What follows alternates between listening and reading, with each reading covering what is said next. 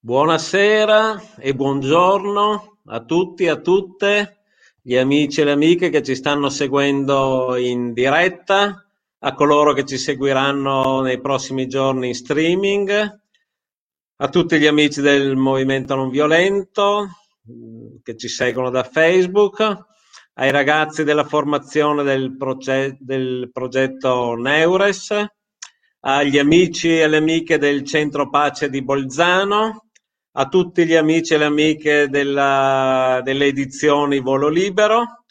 E siamo qui oggi per eh, parlare e presentare questa bella novità editoriale, Coltivo una rosa bianca, un libro di Enrico De Angelis. E lo faremo insieme a vari amici che colla- collaboreranno per questa ora, ora e mezza nella quale staremo insieme per parlare di antimilitarismo e non violenza in sei cantautori.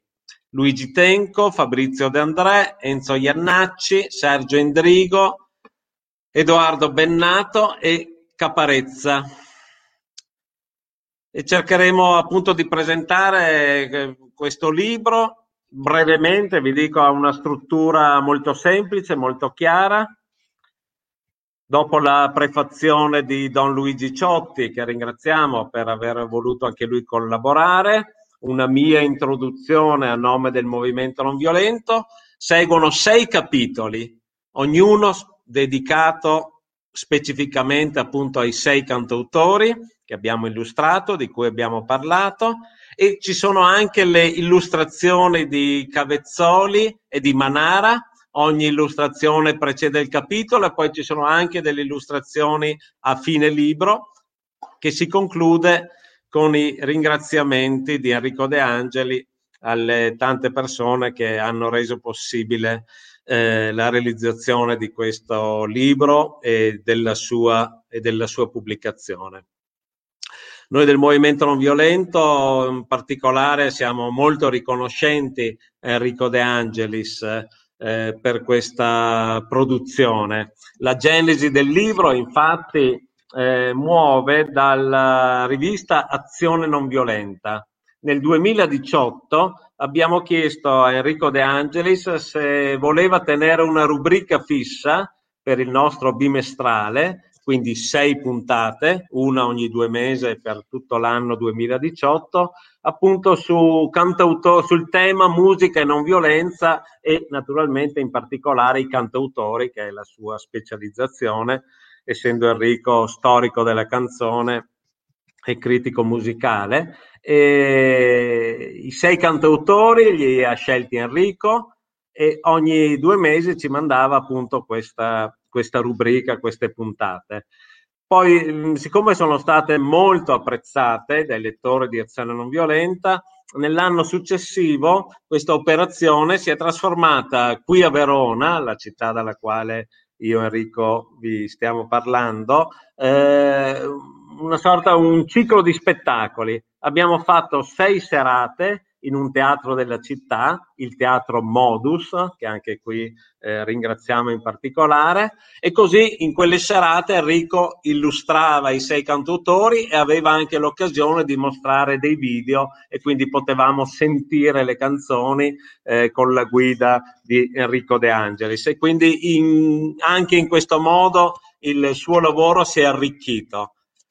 E poi è uscita l'idea della pubblicazione del libro, cioè raccogliere queste sei puntate che sono state integrate, allargate, completate, rese più omogenee e grazie alla disponibilità e alla collaborazione attivissima della casa editrice Volo Libero, da pochi giorni il libro è uscito, è presente in libreria, può essere acquistato online o direttamente dall'editore o tramite le shop del movimento non violento. E così oggi vogliamo coinvolgervi tutti nella presentazione, che è la prima presentazione ufficiale, purtroppo solo online, ci sarebbe potuto, ci sarebbe piaciuto eh, poterla fare in diretta, ma contiamo di poterla fare in presenza in varie città d'Italia, eh, magari nella prossima primavera-estate. Allora, il primo ospite che introduco e che presento è Claudio Fucci, responsabile della edizione Volo Libero. E a Claudio pongo subito una domanda, una domanda secca, abbastanza ovvia, ma vorrei spiegarla. Cioè, in un tempo eh, di sovranismo, in un tempo di chiusura, in un tempo di così difficile anche come quello che stiamo vivendo eh, legato eh, alla pandemia. Ecco, pubblicare un libro che parla esplicitamente di antimilitarismo e non violenza, cioè una minoranza della minoranza in qualche modo, non è un'operazione, cos'è, totale incoscienza da parte tua oppure sei votato al minoritarismo? Insomma, fuori di metafora, siccome è un bellissimo libro, eh, perché hai voluto farlo, hai voluto investire e hai fatto questa scelta con Enrico De Angelis? Beh, innanzitutto buonasera a tutti, eh, buonasera anche a te Mao, ma diciamo sinceramente, innanzitutto c'è da, in questa scelta c'è la mia storia, eh, l'aver eh, avuto una storia già dagli anni 70 eh, come cantautore e come anche dei movimenti, eh, quando ho sentito parlare di, questa, di questo libro, la prima cosa che ho pensato è proprio questa, ma è, molto minoritario. Ma nello stesso tempo ho detto, e eh, sarebbe anche ora che si ricominciasse a parlare di queste cose perché la non violenza e l'antimilitarismo è stato una fiammata no, in un certo periodo della nostra storia e poi riappare ogni tanto le bandiere, pa- però sempre abbastanza appropriato solo per certe cose, per certe altre, ognuno la usa a proprio eh, beneficio. Invece, secondo me, è una scelta importante, soprattutto in questo momento in cui il mondo ha questo grosso, enorme problema, ma non che non ne abbia altri. Uh, il problema della guerra, cioè noi non sappiamo, ma in questo momento ci sono centinaia di guerre, migliaia di persone che muoiono e ogni tanto c'è un trafiletto, mentre poi per alcune ore sentiamo parlare di, di, di cose assolutamente inutili e quindi secondo me parlare della non violenza, dell'antimilitarismo e soprattutto parlare di canzoni e di cantautori che hanno fatto parte della mia storia, non ho pensato a quanto si poteva realizzare dal punto di vista economico, perché penso che questo sia un problema, ma nello stesso tempo sia anche una sfida. Se uno fa l'editore in questo periodo deve essere pronto a delle sfide e se vuole farlo in un certo senso, se no è inutile perché allora facciamo delle cose qualunque, cioè, poi vabbè, poi il nome e la persona e l'autore che mi ha proposto questo libro, come si fa a dire di no a Enrico De Angelis? Eh certo, grazie Claudia, è proprio così. Tanto, a parte ringraziarti ancora, ma possiamo già dire che appena è uscita la notizia, primo a divulgarla è stato naturalmente Enrico De Angelis sulla sua pagina Facebook, ma subito appena la notizia si è diffuso abbiamo ricevuto e immagino anche e soprattutto tu e voi direttamente eh, in casa editrice abbiamo ricevuto molte richieste, grandi manifestazioni di interesse, gente che telefonava e diceva ma nella libreria sotto casa non c'è ancora perché non lo mandate, lo vogliamo ricevere eccetera. Quindi Beh, io non... Eh, io potrei dire una cosa anche su questo, viviamo un momento estremamente difficile anche per le librerie le librerie fanno fatica anche a decidere di acquistare o di prendere o di tenere in negozio eh, dei libri perché tutti vivono nel terrore, nella paura, ci chiuderanno, andremo avanti, faremo... quindi è un momento molto difficile, ma fatelo ordinare, se non lo trovate nella vostra libreria e non volete comprarlo online, fatelo ordinare nella vostra libreria e se c'è qualche problema rivolgetevi a volo libero e risolverò io tutti i problemi. Bene, sì, infatti questa, anche questa iniziativa di oggi, mi, mi piace dirlo, è, è una collaborazione stretta tra le edizioni Volo Libero e il Movimento Non Violento, quindi ci siamo conosciuti in questo periodo e abbiamo subito simpatizzato e iniziato una collaborazione che sicuramente andrà avanti. Voglio anche dire, lo ringrazio, poi smetto con i ringraziamenti, che Enrico De Angelis ha deciso che i suoi proventi di questa pubblicazione saranno devoluti al Movimento Non Violento, anche questo è un segno di attenzione attenzione eh, particolare, un segno esplicito di antimilitarismo e non violenza militante da parte di Enrico De Angelis. E quindi vorrei subito coinvolgere anche Enrico con la prima domanda, anzi, prime due domande che metto insieme eh, per Enrico che saluto, salutiamo, anche lui trasmette qui nella nostra città, da Verona. Prima, prima di, aspe- di, ascoltare le tue sì. domande, posso discutere Prego. due o tre cose che hai detto? Che ha detto Mao Valpiana? Ho già da discutere delle cose che ha detto Mao Valpiana. Ne, intanto, ne hai le facoltà. Sì, intanto a un certo punto ha detto De Angeli senza l'S finale. Poi ha detto Cavezzoli invece di Cavezzali, Massimo Cavezzali, grande caricaturista che ha fatto le caricature. E terza cosa, ha detto che gli antimilitaristi e i non violenti sono una minima, minima minoranza della società. Ma non sarà così, spero, se no cosa siamo qua a fare? Non mi pare che sia così. Mi sembra una dichiarazione di fallimento che, che non è fondata. A parte questo, ringrazio moltissimo Mauro Alpiana perché tutta questa faccenda nasce da lui dalle sue so- sollecitazioni che sempre mi dà, sempre molto belle, nobili. Io, io, cerco di recalcitrare ogni volta, ma poi sono sempre ben contento di, di accogliere le sue proposte e ringrazio anche Claudio per aver, fa- per aver, accettato subito il libro, tra l'altro con parole come quelle che gli ho sentito dire, persino esagerate. Ciao e grazie di questo collegamento a tutti voi e al Movimento Non Violento. Dissento naturalmente dalle tue tre obiezioni. Le prime due sono dovute alla mia pronuncia, va bene, lì queste le ammetto. Sulla minoranza della minoranza ne possiamo discutere, perché è un tema serio, adesso l'abbiamo buttata un po' in scherzo, però è, interessante discutere appunto eh, del senso della proposta antimilitarista e non violenta nella storia e dentro nella storia del nostro paese, dalla prima alla seconda guerra mondiale, dentro la grande famiglia, per esempio, della sinistra, della sinistra ideologica, della sinistra politica. Ecco, discutere e vedere quale spazio o quali anche, eh, come dire, nascondimenti messi da parte, insomma, ci sono stati nella storia. Alcune di queste di queste vicende tu le racconti molto bene nel tuo libro. Certe canzoni che hanno avuto proprio eh, un ostracismo, che sono state nascoste anche dalla RAI, anche quando c'era il governo del centro-sinistra, per esempio ci sono state delle censure esplicite, lo citi in occasione di due o tre cantautori, ma avremo modo di parlare. Le prime due domande, Enrico, che voglio porti, le metto insieme, sono queste.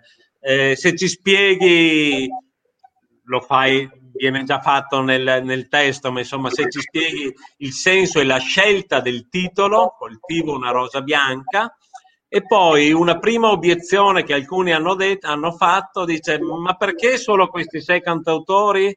Perché no, non Guccini? Perché non Giorgio Gaber? Cioè, qual è stato il criterio che ti ha portato a queste sei scelte?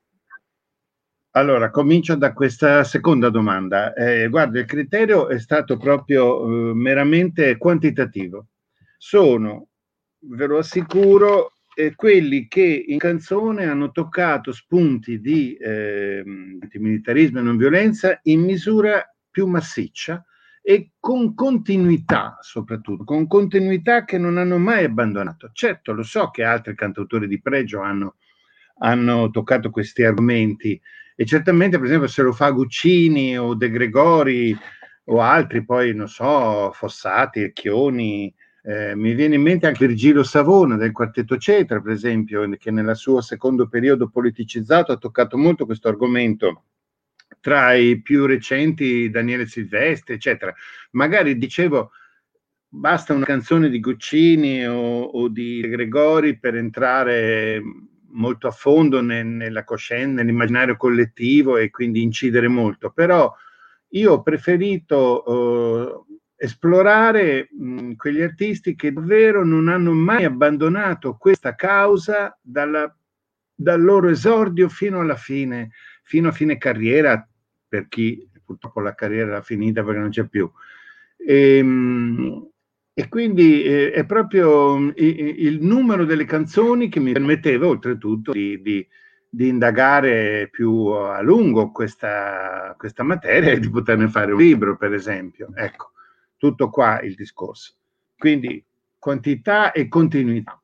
E tra questi, eh, non a caso c'è Sergio Endrigo, e da Endrigo ho colto, ho tratto la, da Endrigo in via in diretta, insomma, ho colto il titolo del libro. Coltivo una rosa bianca è una um, citazione di una sua canzone, tra l'altro una canzone m- molto breve, La rosa bianca, che si intitola La rosa bianca. La rosa bianca è evidentemente un, una metafora di amicizia, di, di, di pace, insomma, ehm, che Endrigo ha eh, musicato u- utilizzando alcuni versi, pochi versi di un lungo poema cubano, quello di José Martí, poeta nazionale cubano, eroe nazionale. Questa, I versi di Martí, tra l'altro, sono molto popolari perché, per esempio, eh, Pete Seeger utilizzò questa stessa poema di José Martí per metterli sulla musica di Guantanamera, un, no? una melodia, una, una, una, musica popolarissima che però parlava d'altro nel testo originale e, e quindi questa rosa bianca mi è sembrata la cosa più bella per, per cominciare il lavoro. Sì, grazie Enrico. Adesso io vorrei proseguire, diciamo, questo nostro incontro, questa nostra chiacchierata, seguendo proprio la, la sequenza del libro cronologica, i sei cantautori. Ci soffermiamo partendo da Tenco e arrivando fino a Caparezza, in ordine così come li presenta il libro. E naturalmente in questa discussione, presentazione, per ognuno magari farò una domanda specifica a Enrico, ma invito subito e così colgo l'occasione per presentarli, eh, anche gli altri ospiti di questo incontro, eventualmente intervenire segnalandosi sulla chat e diamo subito la parola. Quindi naturalmente oltre a Claudio Fucci che può intervenire eh, quando vuole ovviamente, ma abbiamo altri due ospiti abbiamo Roberto Manuzzi,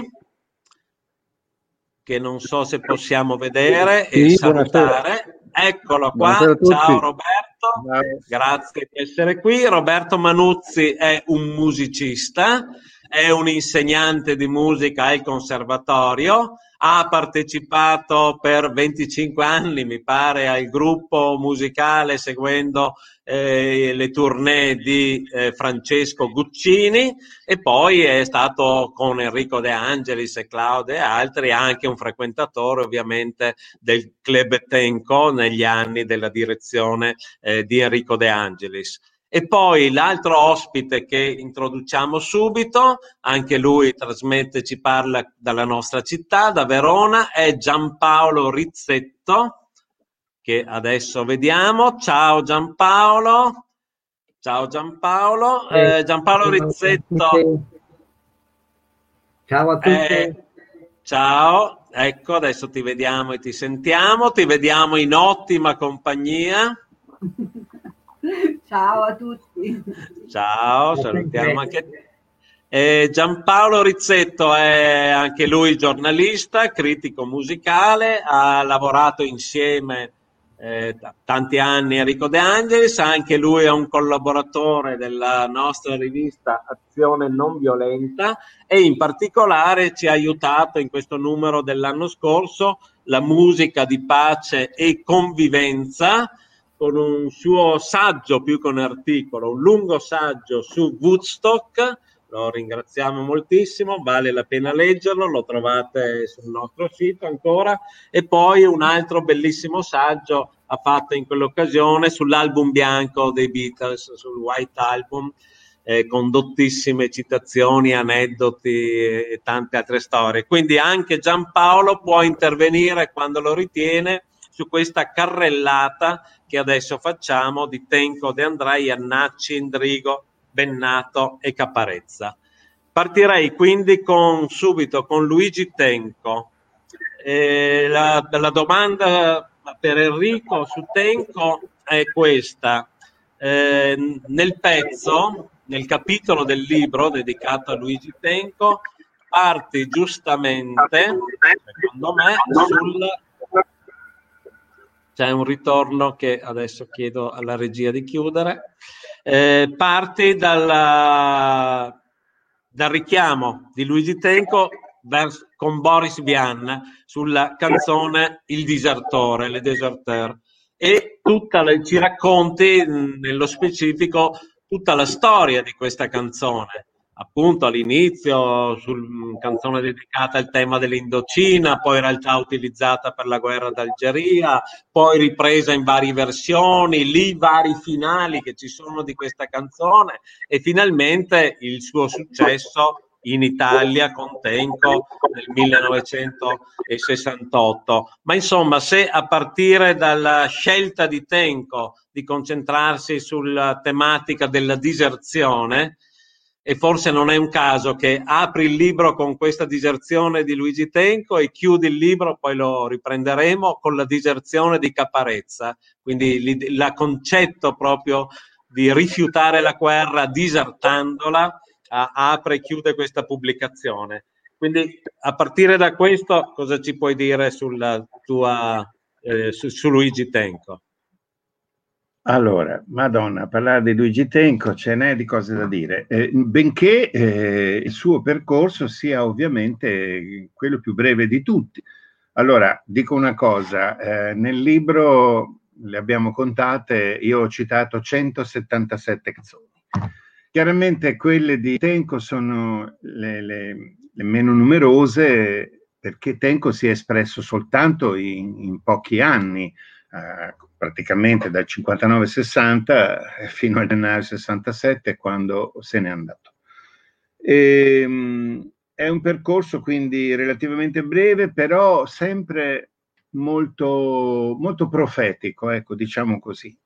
Tenco ha intuito prima di altri un sacco di cose importanti anche sul, sul versante di cui ci stiamo occupando noi. Il caso del disertore è proprio un esempio lampante. Ehm, questa è una, praticamente Tenco è il primo italiano che ha tradotto questa pietra miliare della canzone internazionale che è il Deserteur di Boris Vian. La canzone, come accennato, era nata negli anni 50 per contrastare la guerra d'Indocina, poi applicata alla guerra d'Algeria. Poi eh, aveva avuto, diciamo, un, un ritorno di fiamma nei primi anni 60 con eh, tutto il movimento giovanile mh, mm, americano contro la guerra del Vietnam. E, ed era stata eh, acquisita appunto da artisti americani, per esempio soprattutto Peter Paul e Mary, che l'avevano diffusa. E da lì è tornata eh, in Europa, in Italia, Tenco l'ha beccata e nel 66 ne ha fatto una traduzione. Altri poi avrebbero tradotto questa canzone in italiano, persino il poeta Giorgio Caproni, pensate.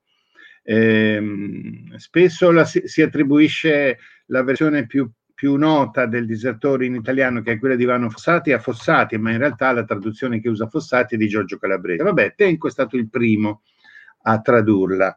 Ehm, ed è una cosa molto interessante. Ehm, ne aveva fatto solo un provino voce-chitarra e visto che tu hai parlato prima di censura, eh, è stato questo provino in realtà è stato tra virgolette censurato perché la sua casa discografica non l'aveva mai voluto pubblicare.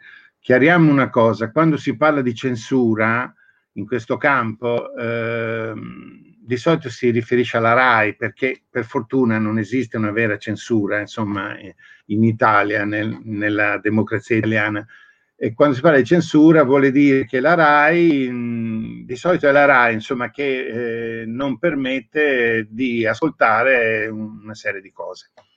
Oppure in un altro caso può essere la casa discografica che per motivi peraltro più magari commerciali che non poli- strettamente politici, per esempio morali, perché la casa discografica può pensare che una canzone un po' scabrosa dal punto di vista politico-morale magari vende di meno oppure è accolta più male dal, dal pubblico. E allora ehm, o tenta di cambiare ehm, di, di, di, de, di, suggerire agli autori delle modifiche oppure addirittura semplicemente decide di non pubblicarla. Il disertore di, di, di, nella versione di Tenco è uscita soltanto una quarantina d'anni dopo in un disco che ho curato io proprio per il Club Tenco, intitolato Tenco Inediti, e finalmente l'abbiamo pubblicato. Eh, Tenco diede alla sua traduzione un titolo, guarda caso, eh, proprio dilaniano, perché la intitolò Padroni della Terra.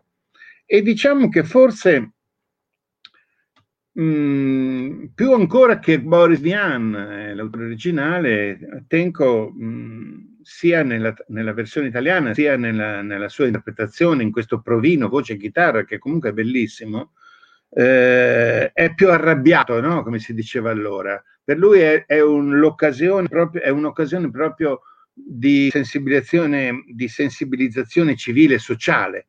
Eh, magari il Vian era più, come dire, personale la sua eh, presa di posizione, il suo invito a disertare, perché appunto il, il furro della, della canzone è eh, un invito chiaro e tondo a disertare.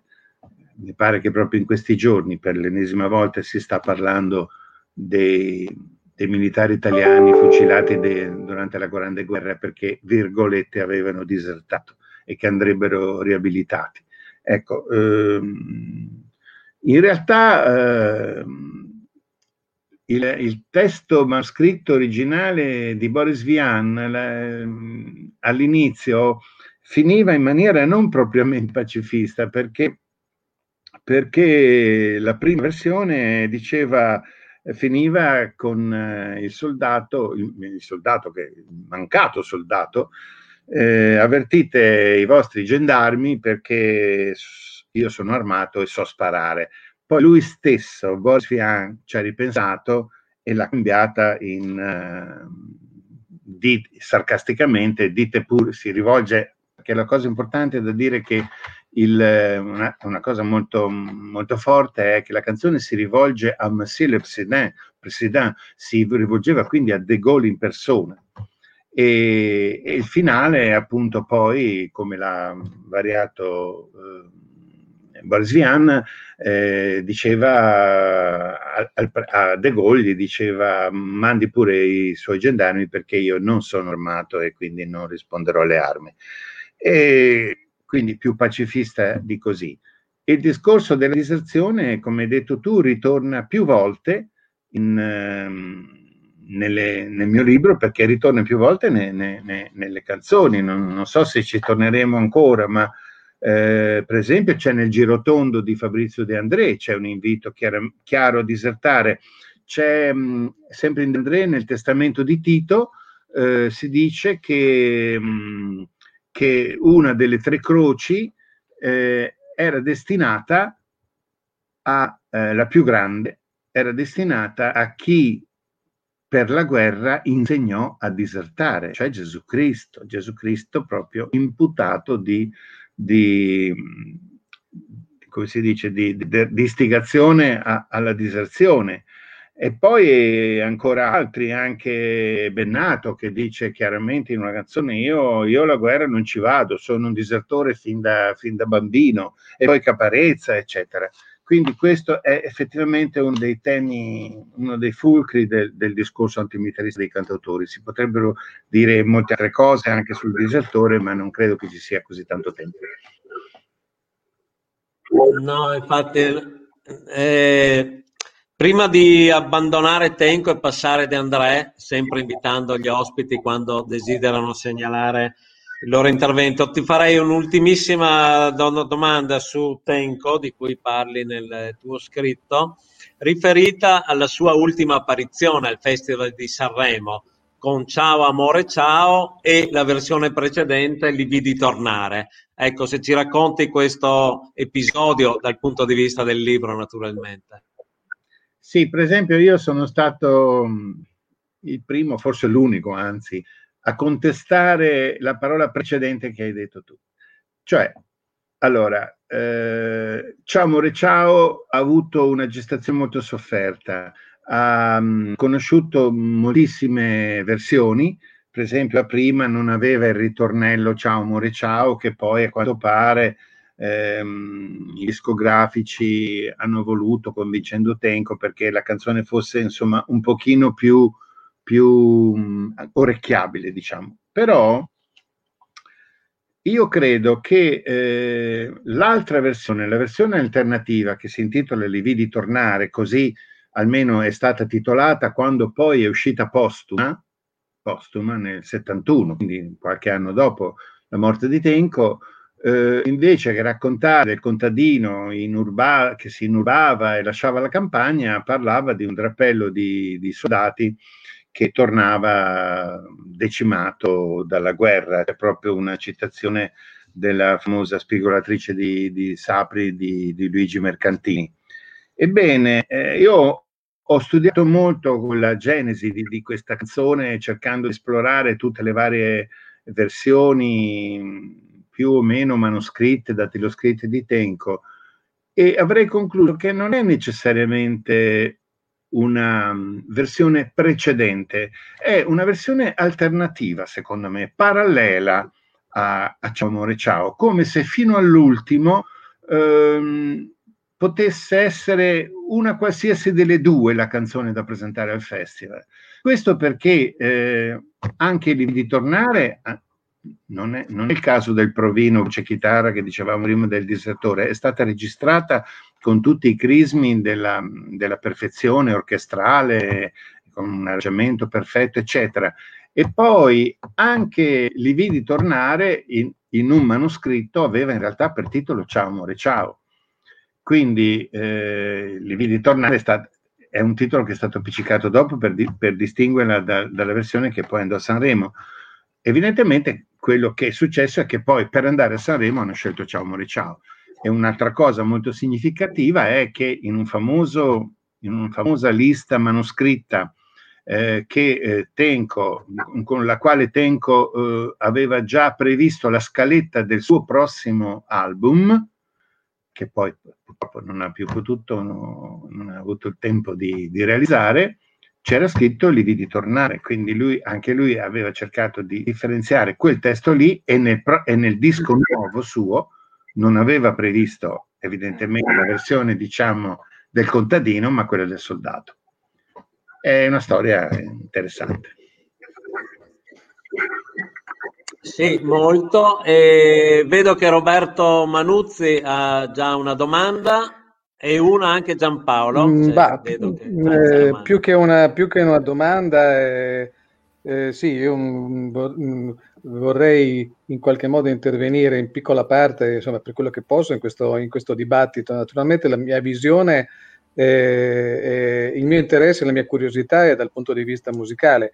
E, mi preme partire, eh, partire comunque da Tenco, perché eh, la, almeno la mia curiosità come musicista deriva dal fatto di sapere che Tenco nasce come jazzista.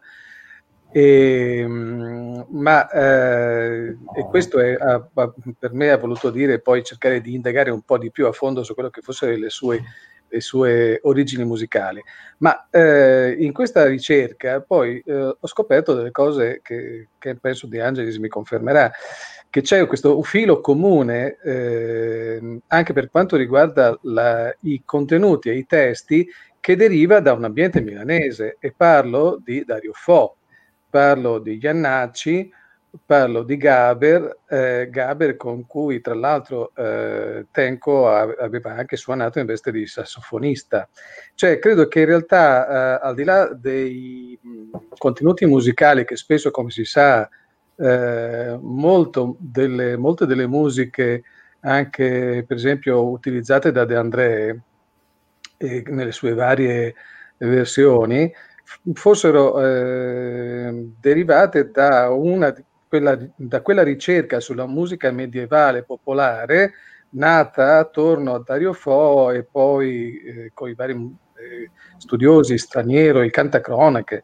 Eh, c'è questo, mh, mm, questo, aneddoto per cui pare che in realtà la, mh, mm, alcune musiche di, di De André, eh, come Via del Campo, per esempio, in realtà fosse stata presentata da, da, da Iannacci che gliela spacciò come una, una, musica popolare medievale, quando in realtà molto probabilmente non era affatto vero nulla di tutto ciò.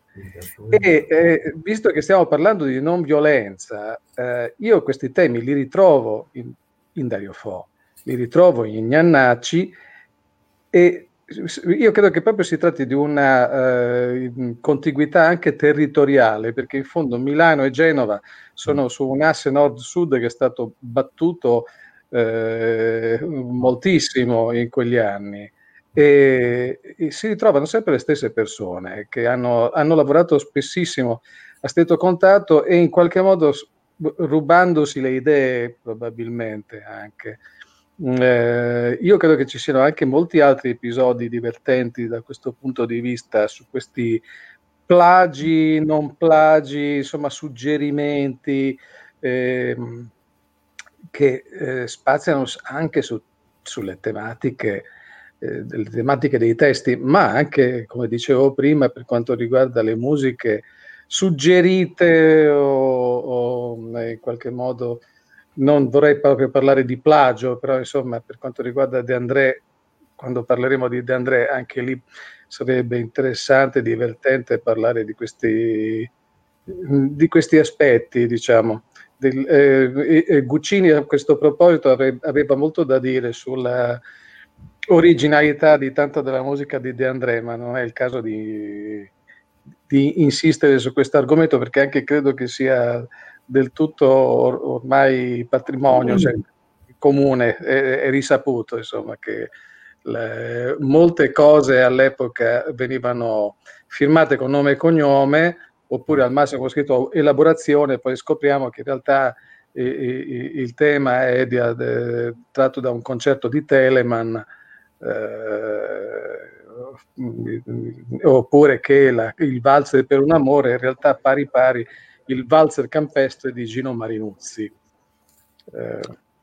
Va bene, grazie Roberto di questo tuo primo, primo intervento. Eh, io passerei, perché vedo che l'orologio, come sempre, è implacabile, e abbiamo ancora cinque cantautori. Vado avanti e poi eh, Giampaolo e Claudio possono intervenire anche successivamente. Vado avanti e arriverei a De André. De André naturalmente potremmo stare ore, eccetera, però mi concentro su una prima specifica domanda eh, a Enrico, partendo proprio dal classico, perché è diventato il classico, diciamo, del movimento pacifista eh, italiano, è la guerra di Piero. Questa guerra di Piero, Enrico ci spiega nel libro che naturalmente ha un grosso retroterra eh, alle spalle, non solo in generale di André verso Jacques Brel, eccetera, ma Enrico ci racconta anche del filo conduttore dai cantacronache a Italo Calvino e a me piace qui ricordare proprio il suo Dove vola l'avvoltoio, perché Dove vola l'avvoltoio, questa canzone, fu in qualche modo la colonna sonora della prima marcia per la pace Perugia-Assisi, ideata e promossa da Aldo Capitini, il fondatore del movimento non violento, cui tutti noi siamo debitori. Allora c'è questo filo tra la prima marcia italiana, grande marcia italiana per la pace e la non violenza del 61 e il testo, la canzone La guerra di Piero di Fabrizio De André. Enrico. Va bene, allora, beh, intanto Manuzzi ha seminato tanti di quegli, spun- di quegli spunti su cui si potrebbe tornare, ovviamente. Ehm, e, e, e, mm, partiamo proprio da uno di questi, eh, il fatto che De André, eh, certamente lo sappiamo tutti, eh, era sicuramente fra tutti questi artisti il più colto, il più intellettuale, il più ricco di, di rimandi letterari e, e, e, musicali. E certamente eh, sapeva abbeverarsi in maniera straordinaria tutte queste fonti per poi rielaborarle, ehm, a volte, insomma, utilizzandole in maniera, secondo me, geniale e creativa attraverso una sua, eh, una sua interpretazione, una sua visione. È vero che a volte citava queste fonti, per esempio Marinuzzi lo, lo, cita come autore della musica del Vals per un amore, e altre volte no, Telemann invece che, cui, da cui attinge la, la, la versione, la, la, melodia della canzone Amore perduto, no. E su questo si è stato discusso, ci sono de, delle analisi ricchissime. Però io lo trovo comunque um, una ricchezza questa che lui ha messo nelle canzoni. E certamente la guerra di Piero è un esempio, perché c'è sicuramente un po' di Calvino, de, come hai detto tu, dove vola l'avvoltoio, il discorso dei, dei, dei pesci nel fiume, no? Dei, ma, ma non solo la, la guerra di Piero, ehm, sì, i lucci, scusate, non mi, veniva, non mi veniva la specie di pesci, i lucci, i lucci nella, nella corrente, ma c'è chi ha rilevato una parentela con un sonetto di Rimbaud. Io, grazie a un amico, invece, ho trovato, per esempio, eh, la poesia di un poeta anarchico certamente poco noto, Vico Paveri, che pubblicò una cosa eh, sui quaderni piacentini, che probabilmente era una rivista molto politicizzata, che, che probabilmente Fabrizio leggeva, eh, una poesia in cui parla di un Piero partigiano eh, tra, i, tra i papaveri, i campi di grano, eccetera. Sicuramente ha preso anche da lì. Personalmente a me questa cosa eh, non scandalizza più di tanto. Ecco, questa può essere la storia di, della guerra di Piero. Un'altra cosa che mi viene da dire a proposito della guerra di Piero è che spesso ho visto, spesso, no, alcune volte ho visto che questi artisti che hanno cantato queste canzoni eh, ci hanno messo dentro dei, dei, degli, dei richiami di vita reale, eh, non ovviamente proprio direttamente autobiografica, ma per esempio, per farsi subito un esempio, Fabrizio dice che eh, La guerra di Piero e altre canzoni gli sono state ispirate dai racconti dello zio Francesco che eh, gli raccontava della campagna di Albania e così Iannacci certe canzoni le, le, le, le cala proprio eh, nell'esperienza del padre della seconda guerra mondiale. Eh, Bennato ha una canzone intitolata Lo zio fantastico, bellissima tra l'altro, e anche lì ci sono i racconti dello zio Alfredo. Quindi questa materia di indignazione contro la guerra è anche vissuta molto direttamente, su, non dico sulla propria pelle direttamente, ma attraverso quella di persone a loro molto vicine. E anche questo è il caso della guerra di Piero. Eh, volevo citare, scusate, un'altra canzone con eh, il testo di Italo Calvino che è Oltre il ponte, eh, che è un inno partigiano in un certo senso, certo. con la certo. musica di Liberovici. Certo. Certo. Oltre, il ponte, oltre il ponte racconta purtroppo la disillusione soprattutto del dopo esistenza, che è, una, che è un tema, per esempio, anche questo che ricorre, e c'è una canzone bellissima di Bardotti Endrigo, La ballata dell'ex, che racconta proprio la, la delusione del dopo, del dopo l'esistenza, canzone che non a caso fu in qualche modo modificata dalla RAI perché era troppo scabrosa, perché parlava tra l'altro di persone che erano rimaste proprio dentro la RAI anche dopo esperienze del, con il regime fascista. Vabbè, ma non divaghiamo. Tu hai già anticipato un attimo mh, su Iannacci e vorrei soffermarmi un attimo su questo. Eh, primo per fare una mia dichiarazione personale, diciamo di preferenza di Enzo Iannacci preferenza si fa per dire perché qui stiamo parlando di sei campioni straordinari, è, difficile preferirne uno, però Iannacci secondo me ha quel di più, lo scrivi anche tu nel, nel, tuo, nel capitolo a lui dedicato, che oltre i testi e la musica c'è anche la sua voce, il suo storpiare le parole, il suo sbiascicare, eh, Enzo Iannacci non era solo un cantautore, era anche attore di cabaret, eh, scriveva i testi, insomma un genio assoluto da questo punto di vista.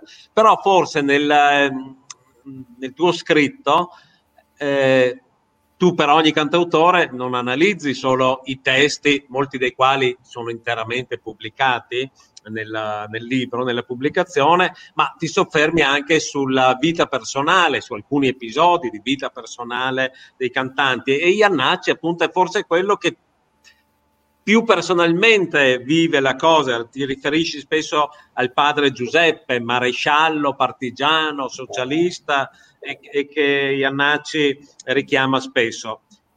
Dico altre, un'altra cosa breve su Iannacci e, e poi eh, ci dici tu nel libro spieghi che per due volte Enzo Iannacci vince la targa Tenco nel 2001 e nel 2003, proprio su testi antimilitaristi.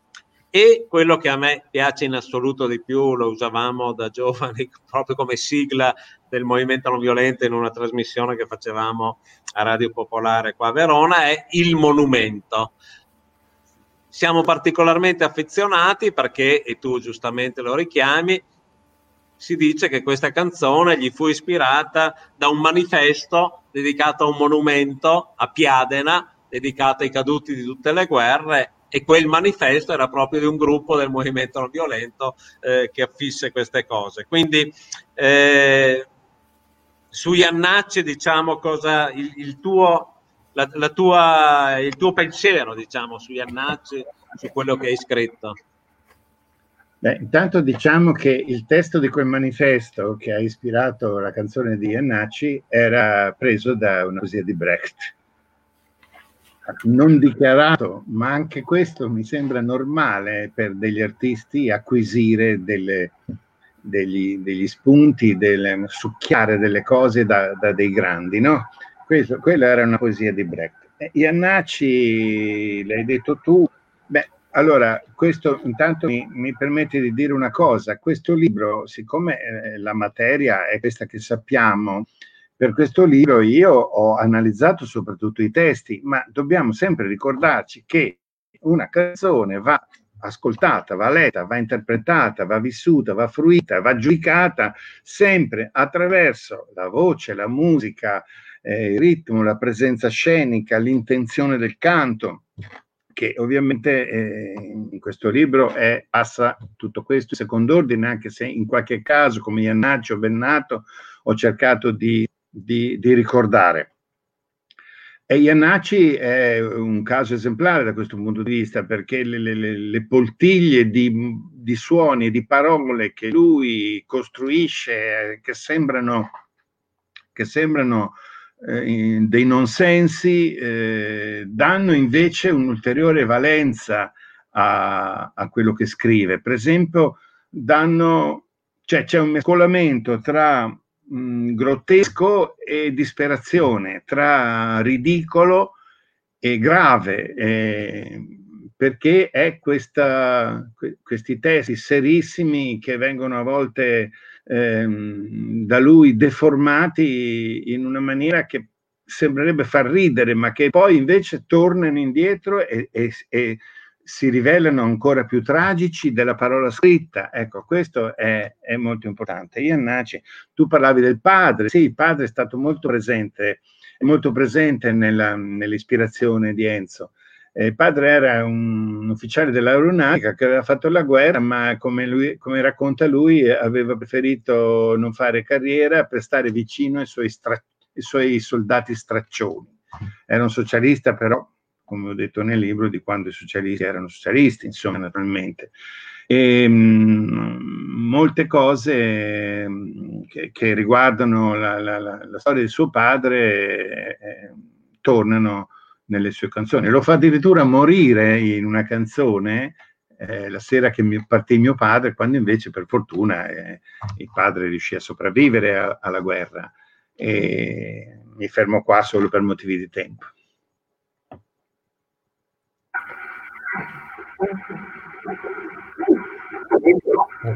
Ci siamo? Sì, c'è Giampaolo Rizzetto, Giampaolo Rizzetto interviene.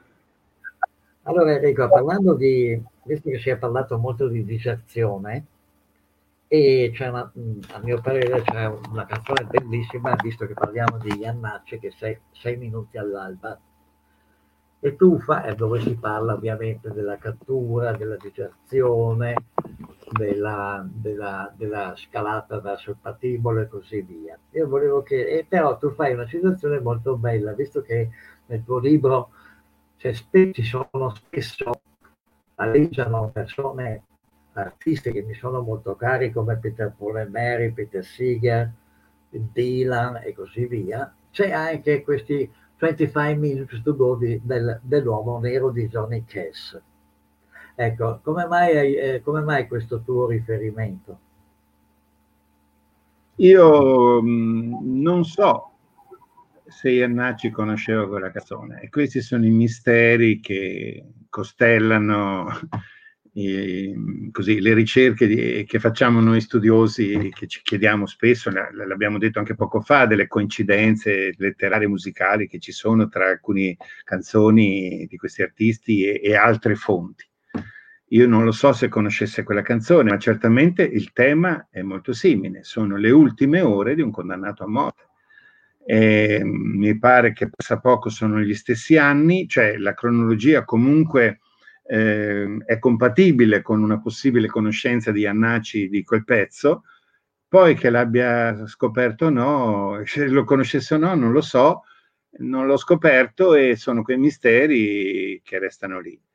La canzone comunque è una bellezza straordinaria, fulminante, una canzone scritta con Dario Fo, eh, a proposito di Dario Fo, visto che mm, Manuzzi l'ha citato parecchio prima, se posso fare piccola, un, un, piccolo ritorno indietro, eh, lui, Manuzzi parlava di Dario Fo e delle sue relazioni con altri cantautori milanesi, genovesi. Ecco, secondo me c'è Dario Fo in una parte, scusate se torno un attimo indietro, in una parte un po' misconosciuta del repertorio di Tenco, che sono delle ballate satiriche che lui aveva scritto, erano inedite per una trasmissione televisiva, la Comare, siamo nel 64, mi pare, delle ballate satiriche. Noi non penseremmo di, di, senti, di conoscere, di aspettarci un tenco, un tenco beffardo, un tenco satirico, un tenco sardonico, no?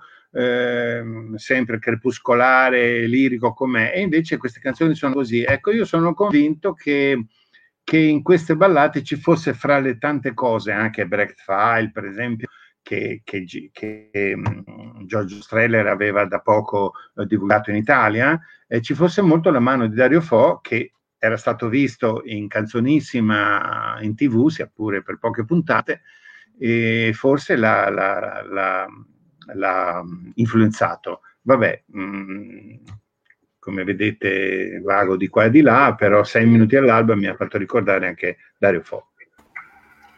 Enrico, eh, vorrei passare, allora andiamo avanti, tengo d'occhio anche l'orologio, a Sergio Endrigo. Tu in un'intervista sull'Arena, in occasione proprio della presentazione, della recensione del libro, eh, dichiari che fra i sei, anche qui non dovendo scegliere, ma che comunque la tua preferenza principale, se richiesta, dici proprio col fucile puntato sulla fronte, va a Sergio Endrigo. Eh, forse non a caso, anche perché è il più intellettuale eh, forse il più intellettuale, le sue citazioni eh, nel libro appunto tu tracci un filo, va a citazioni da San Francesco d'Assisi, che appunto per Capitini era il santo della non violenza, fino ad arrivare naturalmente a Gianni Rodari, di cui quest'anno abbiamo celebrato il centenario, e Pierpaolo Pasolini. Anche in Endrigo, come in Iannacci, la sua storia personale è dentro, diciamo, a, a tutta questa tematica appunto tutta la sua vicenda da Pola, Trieste, eccetera, non esule ma internazionalista, antifascista, eccetera. Quindi anche se su Enrico, se su Endrigo eh, ci, dici, ci dici la tua, così, qualcosa che vuoi, eh, però eh, voglio qui segnalare, eh, l'ho, l'ho trovato solo oggi purtroppo, forse l'unico refuso del libro, a pagina 65, la canzone Via Broletto 34, una delle migliori, c'è l'errore di battitura via Boletto. Quindi eh, Claudio, nella seconda edizione, che tra un mese già dovrai fare sicuramente, correggere a pagina 65 via Broletto. Enrico, cosa ci dici di Endrigo? Allora, intanto, ecco, è arrivato, è arrivato, il momento, perché in un libro un refuso ci deve sempre essere, non è possibile, io ne ho fatti tanti di è un refuso, non può non esserci, non l'avevo ancora trovato, ti ringrazio, ho già aperto il libro, pagina 65, me lo segno, sarà stato un, sicuramente un errore mio, perché la redazione è stata efficientissima nel, nel lavorare su questo libro, e vabbè, allora Endrigo, adesso che sì, che io abbia detto che ho una predilezione per Endrigo è una cosa assolutamente irrilevante perché è una cosa così mia personale, proprio di tipo sentiment- di toni, ecco, mi piacciono i suoi toni sommessi, così eleganti, sottovoce sempre lui, però non, non, indica minimamente questa mia predilezione una superiorità sugli altri, no, sono tutti molto diversi questi artisti e questa è anche la loro bellezza. Certamente Rigo è uno effettivamente molto vicino alla poesia, ai poeti, li mette in musica spessissimo, li ama. E, ehm, Un'altra cosa curiosa di Endrigo, infatti il capitolo su Endrigo l'ho strutturato proprio così, eh, passando in rassegna in, in, in, proprio in ordine cronologico tutti i numerosi fatti eh, storici reali a cui lui si riferisce. Perché questo anche va detto, insomma, mm, in questo libro sono moltissimi in essi, grazie a questi artisti, in essi dei testi eh, con la storia, con la storia passata e con la storia contemporanea, con l'attualità contemporanea degli autori che, che scrivono. E questo è, mo, è, è, una cosa molto interessante, si potrebbe costruire tutta proprio una storia della, della pace e della guerra attraverso queste canzoni. E Enrico, per esempio, passa da, da Orlando, il paladino, paladino di Francia, no? che affronta i saraceni, a San Francesco, l'hai detto tu, a, mh, mm, alla campagna di Napoleone in Russia, mettendo in musica il soldato di Napoleone di, di Pasolini, eh, la dittatura franchista in Spagna, grazie a Raffaele Alberti stavolta, mettendo in musica La Colomba.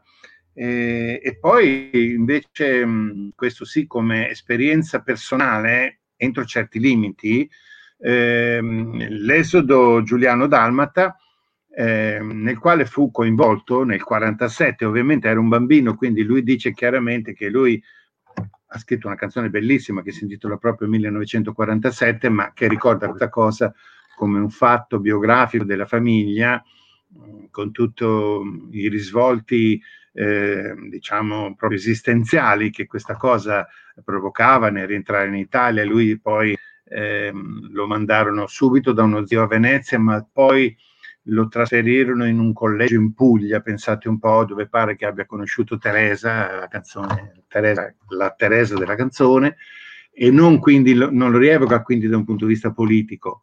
Poi però affronta anche i temi politici lui si è sempre dichiarato comunista, ma nello stesso tempo ha mm, messo spesso in discussione il regime, il realismo, cioè il, il, il regime reale del, dell'URSS, per esempio c'è una canzone se, eh, sul primo maggio a Mosca, una canzone un po' eh, grottesca, e poi, beh, prima abbiamo parlato della Rosa Bianca, no? di José Martí, il suo attaccamento con, eh, a Cuba era fortissimo ed era un attaccamento sia sentimentale sia diciamo così, politico, insomma, ha scritto, delle, ha scritto due o tre canzoni su Che Guevara, su Cuba, ma delle canzoni belle, originali, non, non sloganistiche.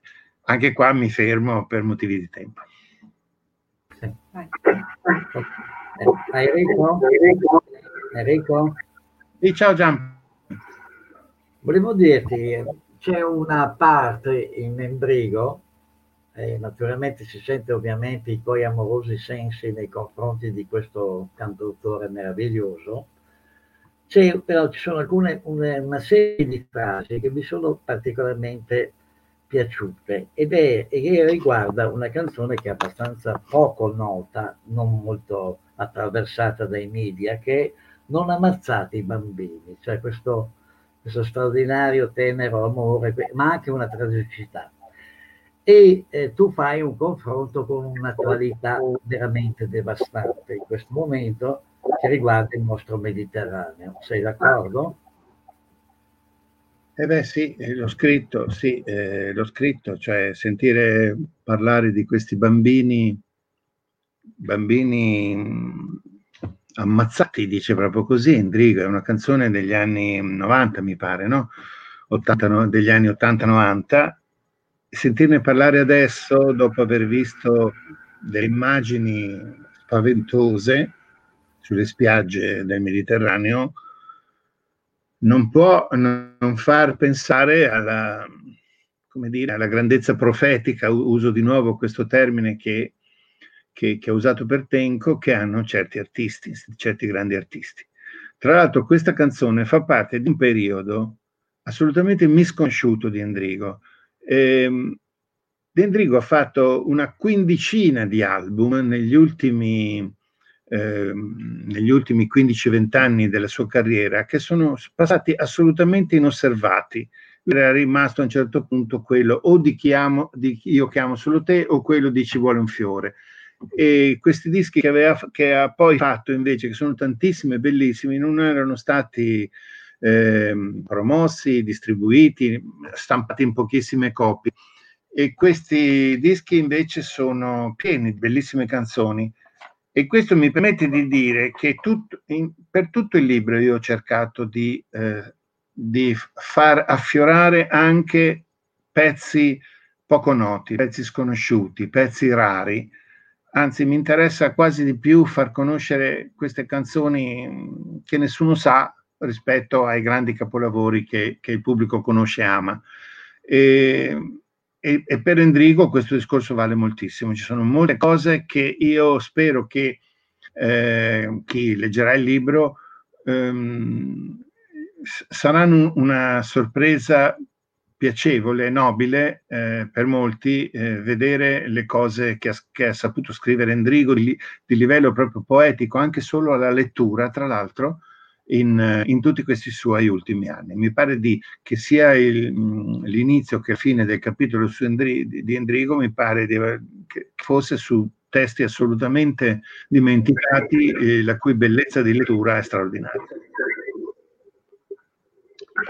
Questo che stai dicendo su Endrigo, Enrico, vale anche per il prossimo cantautore nel quale ci addentriamo, Edoardo Bennato il capitolo di Bennata è quello che tu spingi forse più avanti di tutti, cioè arrivi all'attualità, arrivi agli ultimi pezzi, arrivi al 2020, alle sue ultimissime pubblicazioni.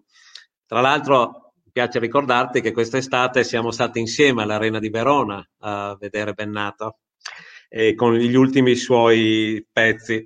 Per Bennato vale quello che dicevamo prima di Iannacci, cioè il suo modo di cantare, la sua voce, che a volte dice il contrario di quello che dice il testo, come in Viva la guerra, no? cioè afferma delle cose e con la voce fa capire eh, che le smentisce. E tu chiudi il capitolo su Bennato con due canzoni che io ammetto non conosco, non ho sentito e magari ce le racconti. Ho fatto un selfie che si riferisce a un episodio di cronaca, tra virgolette, politica, chiamiam- chiamiamola così, e perfetta per me.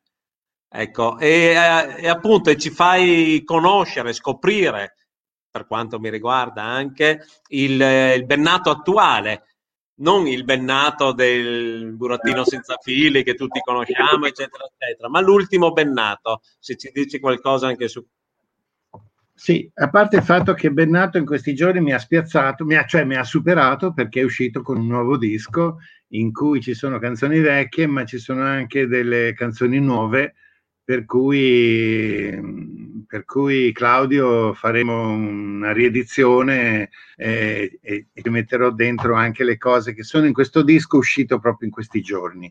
Anche su Bennato vale il discorso che ho fatto per Enrico. A un certo punto non so perché la critica ha o snobbato o addirittura demolito tutta una serie di dischi eh, successivi a, ai grandi capolavori eh, che invece secondo me sono, sono ricchissimi di, di, cose interessanti. Quando abbiamo fatto le serate che tu ricordavi al Modus di Verona, questo teatrino di Verona, io ho fatto vedere un sacco di, di, di video relativi a queste canzoni e ho visto che molti, persino Giampaolo Rizzetto, che pure è, competen- è competentissimo in materia, no, no, non conosceva. Eh, no, ci sono delle cose molto, molto interessanti legate, per esempio, ai fatti ultimi, compresi le vicende dei, dei migranti, eccetera. E questo mi, fa, mi, permette di entrare sull'argomento che hai toccato tu poco fa. Ehm, oltre insomma alla canzone Pronti a salpare, eccetera, ma questo discorso avevo fatto un, un, un selfie. Allora girava l'anno scorso, no, quest'anno girava, scusate, quest'anno girava questo selfie fatto da, da Salvini con Bennato. Allora, insomma, la cosa non è che ci piacesse molto, no? Diciamo la verità. E io ho voluto approfondirla, ho parlato con i suoi musicisti, e i musicisti mi hanno detto chiaro e tondo che quando, concer- quando, Bennato, come chiunque artista, finisce un concerto, va in camerino, gli arrivano un sacco di, di fan. Ora Salvini è uno che dice, dice di amare il Festival di Sanremo perché ama eh, De André, ehm, Vasco Rossi, non so chi altro, quando De André non c'è mai stato al Festival di Sanremo, Vasco Rossi è stato eliminato subito con una canzone rivoluzionaria che poi ha avuto il grande successo che ha avuto, e non so chi altri, insomma per dire che non era proprio la persona non era proprio la persona più competente per parlare di canzone, tantomeno di canzone d'autore. Non, e quindi, insomma, non è tanto attendibile il fatto mm, non è che mm, sia molto no, che voglia dire qualcosa il fatto che alla fine di un concerto di, un grande, una, grande, di una grande rockstar come Bennato anche Salvini vada in camerino e si faccia un selfie. L'ha fatto, Bennato eh, cosa doveva fare? Se l'è fatto fare, qualcuno l'ha divulgato, eccetera, eccetera. Allora, però, chiaramente, siccome la cosa, insomma, mm, non sembra, ma adesso al di là de, de, dei giudizi che possiamo dare su, su, su Salvini, eh, non era coerente con tutto il percorso mh, ideologico che lui ha sempre eh, manifestato con le canzoni.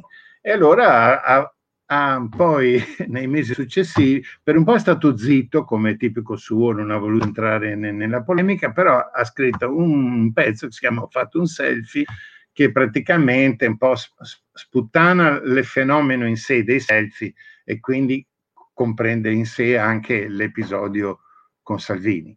Però mh, tutta la sua opera va certamente in senso opposto, bisogna leggere le sue canzoni, i suoi testi e soprattutto, come hai detto tu, vedere, ascoltarlo e vedere, eh, sua, eh, vedere come lui interpreta queste canzoni perché appunto l'hai detto tu, la chiave primaria di Bennato è, è, l'ironia, cioè lui continua a scrivere cose per dire il contrario di, que- di quello che pensa. E, l'ironia che, che, viene fuori è quella che lui riesce a um, esprimere attraverso il suo modo di cantare, la sua, la sua, la sua vociaccia, le sue pernacchie, la, la, distorsione della voce che ha, eccetera, eccetera. Insomma, sembra proprio, mh, mm, soprattutto all'inizio, sembra proprio un diavolo beffardo.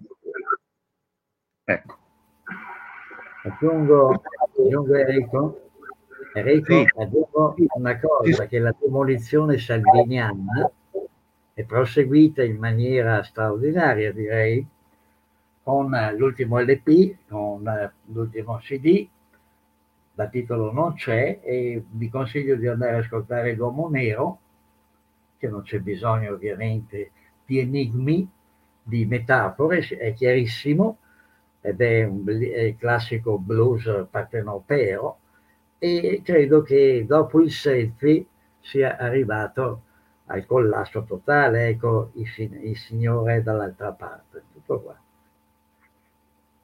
Mm. C'è anche da aggiungere su Bennato che rispetto alla sua coerenza di percorso, diciamo, eh, dagli esordi fino adesso, eh, Edoardo Bennato, questo lo possiamo testimoniare anche noi direttamente, è sempre stato anche fisicamente attivo e militante. Quando ha potuto non si è mai negato di partecipare a concerti politici a marce antimilitariste. Insomma, è, è uno di quelli che oltre a cantare nei, dentro i dischi, come direbbe Iannacci, eh, partecipa anche quando può attivamente ai movimenti politici.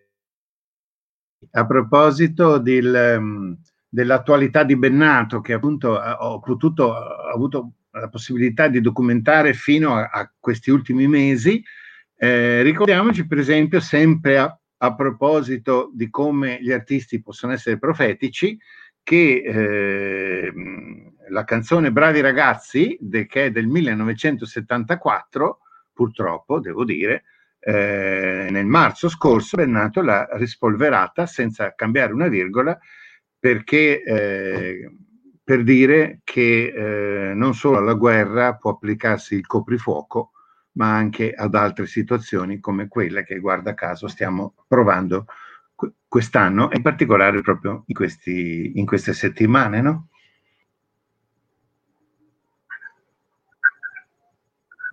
Sì, arriviamo quindi all'ultimo cantautore di questa serie, l'ultimo dei sei, poi possiamo fare un ultimo giro così concludiamo alle 19.30 eh, puntualmente. Eh, su, arriviamo a Caparezza.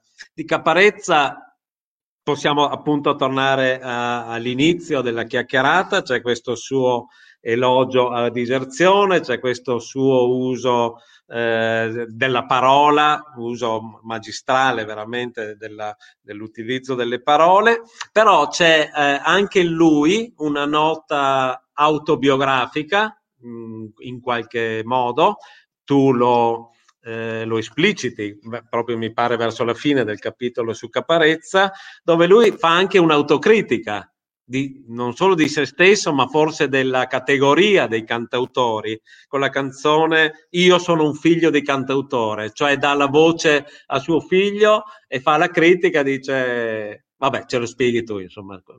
Cioè, c'è questo aspetto che forse ritorna anche in altri, cioè di di un'autocritica anche del proprio ruolo. Bennato, naturalmente, con il cantautore, ah, ah, insomma, l'ha fatto, l'ha fatto molte volte, ma anche Caparezza riprende questo tema, che è un tema importante nella non violenza, cioè verificare la coerenza fra quello che si dice e quello che si vive. Sì, io mh, ho proprio finito il libro con questo esempio che tu hai fatto. Ho chiuso il libro così, con questo pezzo, in cui lui si mette, ne, fa, fa, parlare il figlio, il quale si chiede, mh, dice proprio così, ho aperto il libro, quell'uomo parla de, del padre, no? Cioè, e quindi è Caparezza che parla di se stesso, quell'uomo non sa cosa vuole, mi mette la luce ma poi si spara, quell'uomo non mi ama, finisce quasi in maniera tragica. Cioè, ehm, eh, mette in evidenza mh, mm, in maniera autocritica l- le possibilità di incoerenza che ci sono nella vita personale anche di un non violento, di un pacifista, eccetera. Questa è una cosa che comunque torna nel libro, cioè questa, questa afflato pacifista, non violento, eh, non deve esprimersi, estrinsecarsi solo nelle, nelle invettive sociali politiche, ma, ma, deve essere vissuto anche nella vita quotidiana di ciascuno di noi. E, e ogni tanto questa cosa viene fuori anche da, dai, dalle canzoni dei cantautori. Cioè la prima non violenza è forse quella che va, che va praticata, deve essere quella domestica, quella in famiglia. Ah, eccomi qua. Mm, mi vedo con caparezza in un'immagine che avete proiettato. Bene, e, ehm, ecco, eh, nella vita appunto privata, personale, eh, e forse nel, finire così il libro con questo messaggio, chiamiamolo così, anche se è una parola che non mi piace, di caparezza, era proprio questo che volevo ricordare. Insomma un merito del libro, secondo me, diciamo adesso dando uno sguardo eh, generale ai sei capitoli che abbiamo appena accennato, e non si poteva fare di più, eh, è proprio quello, e, e, mi piace qui Enrico darti questo merito pubblicamente. Eh, secondo me questo non è solo un libro sulla musica e sui cantautori, è un libro che sotto traccia entra davvero nel merito, nel pieno, dal punto di vista delle idee, dei concetti, della storia, dell'esperienza, dei concetti specifici di antimilitarismo e non violenza, al di là e oltre un generico pacifismo, che è sempre stato questo in fondo l'obiettivo specifico del movimento non violento e dagli scritti e dalle esperienze e, e dalle proposte di Aldo Capitini, cioè una non violenza specifica che riesce a individuare e a denunciare i meccanismi che portano alla guerra, perché non si tratta solo, e in molte canzoni emerge, di una generica condanna alla guerra, perché su quella parole chiunque è d'accordo. Chi è che dice, appunto, come si richiamava Bennato, chi è che dice viva la guerra? Sono tutti contro la guerra, salvo poi però finanziare gli strumenti che la rendono possibile, gli eserciti, le armi, l'industria bellica, le spese militari e così via. E lo sappiamo bene proprio in questi mesi, in queste settimane eh, di pandemia, eh, quanti fondi sono sottratti alla sanità e alla scuola, quei fondi che invece finiscono e questi non vengono mai tagliati eh, nelle spese militari. L'ultima proposta nostra, dei nostri movimenti, della rete Pace e Disarmo, è proprio quella della moratoria nel 2021 di sospendere gli investimenti per nuovi sistemi d'arma, che sono 6 miliardi, di euro aggiuntivi ai 25 del bilancio cosiddetto normale del Ministero della Difesa, ma di fare una moratoria di quelle spese e questi 6 miliardi investirli in sanità e scuola. Ecco, tu, queste tematiche specifiche antimilitariste e non violente dal libro secondo me emergono molto bene. Ed è questo che lo fa. No, non è solo un libro di musica e non violenza è un libro anche proprio sui temi specifici sul pacifismo integrale come lo chiamerebbe Aldo Capitini sì, eh, cioè non è solo un libro sulle canzonette, però eh, non è mio merito, non è mica merito mio, questo è merito dei cantautori, è merito di questi artisti che anche attraverso canzone hanno approfondito questi temi, hanno toccato o attraverso, come dicevo prima, una, una riflessione sulla storia oppure attraverso la contemporaneità, una riflessione su questi temi. Per esempio, appunto, cioè, eh, dire semplicemente no alla guerra è facile, no?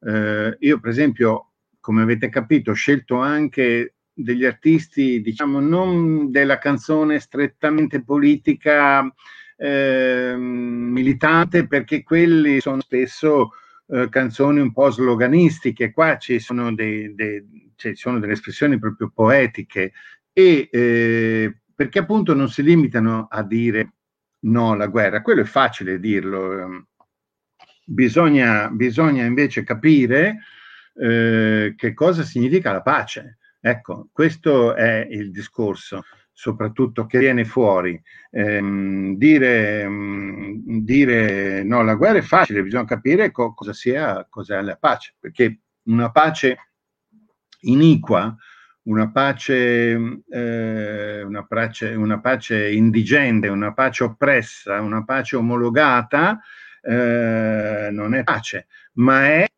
semmai quella pace terrificante che guarda caso eh, proprio un grande cantautore come Fabrizio D'André ha, ha scelto come espressione per, per eh, identificarla e sulla quale torna anche giustamente nella sua prefazione Ciotti.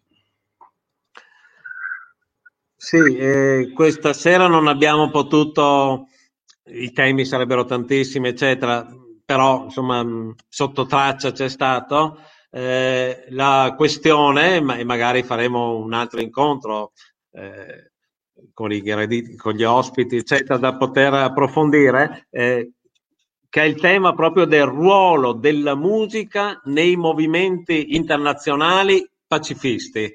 La musica è stata, è, è stata ed è fondamentale proprio come strumento di azione dei movimenti. Pensiamo al ruolo della musica nel movimento contro la guerra del Vietnam, pensiamo al ruolo della musica, delle canzoni eh, nei movimenti di Martin Luther King, ma anche negli stessi movimenti del Mahatma Gandhi, c'è tutta una tradizione musicale che veniva utilizzata. Quindi la musica non è appunto un appendice, una cosa in più che sta all'altere, è uno strumento fondamentale di azione politica di questo ce, ce ne ha parlato anche bene Giampaolo Rizzetta no? nei suoi saggi su Woodstock, eh, affrontava proprio eh, specificamente anche questo tema. Se in conclusione Giampaolo vuoi dirci una cosa su questo? Lei aggiungo giustamente una cosa, tu, la, musica, la musica come messaggio, come aspetto direi quasi messianico, è durata moltissimo e ha innervato moltissimi movimenti la controcultura americana. Però eh, io e te Valpiano abbiamo parlato anche che questo, la, la musica nell'est, completamente trascurata, completamente dimenticata, aveva un doppio, una doppia valenza che non era semplicemente quella di eh, parlare, di lanciare dei messaggi giovanilistici, ma era anche una specie di dinamite sempre innescata nei confronti di un, di un regime ben preciso. Quindi sono, e ancora oggi sono salutati come eroi. A me farebbe piacere scrivere un giorno sul tuo sulla tua rivista quello che è stato il movimento praghese, il movimento polacco, il movimento ungherese del 56 con musicisti che sono straordinari. Il rap non è una cosa americana, ad esempio, ma è una cosa dell'est, balcanico. Ecco, quindi eh, ci sono tanti aspetti molto belli. Comunque ti ringrazio perché... Grazie Giampaolo. Allora avete capito che questo è un libro che vale assolutamente la pena di comprare e leggere. L'ultimo saluto finale per le 19.30 lo lascerei naturalmente a Claudio. grazie, grazie, ringrazio tutti. In effetti questo è un libro molto importante. Eh, la scelta dei cantautori si può Qualcuno qui vedo anche nei, nei commenti eh, perché non si parla di, eh, non avete parlato di questo, non avete inserito quest'altro, eccetera. Eh, volendo si può fare un'enciclopedia. Mm. La scelta, secondo me, è stata fatta ad hoc tra quelli che si possiamo, non lo so, io penserei quasi a chiamarli cantautori doc, no? sono quelli che eh, più rappresentano un veramente uno spaccato della musica d'autore italiana. Poi ce ne sono tantissimi altri, altri che hanno parlato di guerra, di pace, eccetera. Ma quello che è importante è che qui si, non si parla solo di musica, non si parla solo di azione, ma si parla anche di poesia. E da questo punto di vista questo è un libro poetico, in cui la poesia è, entra all'inizio del libro e non esce alla fine, perché lascia ancora la voglia di ascoltare, di approfondire, di cercare anche altri autori. E io vorrei che magari ne facciamo un altro con altri cantautori. Grazie, va bene. Grazie Claudio. Chiudiamo con la definizione migliore che ha dato lo stesso Enrico De Angelis, canzoni di coscienza. E quindi mi sembra che questa sia la definizione migliore per illustrare questo libro. Vi ringrazio tutti, è stata una chiacchierata interessantissima che ha dato molti stimoli, lo si vede anche dalla chat che è arrivata. Eh, grazie. Posso e buona coltivazione di una rosa bianca. Grazie, arrivederci. Ringraziarvi tutti. Vorrei...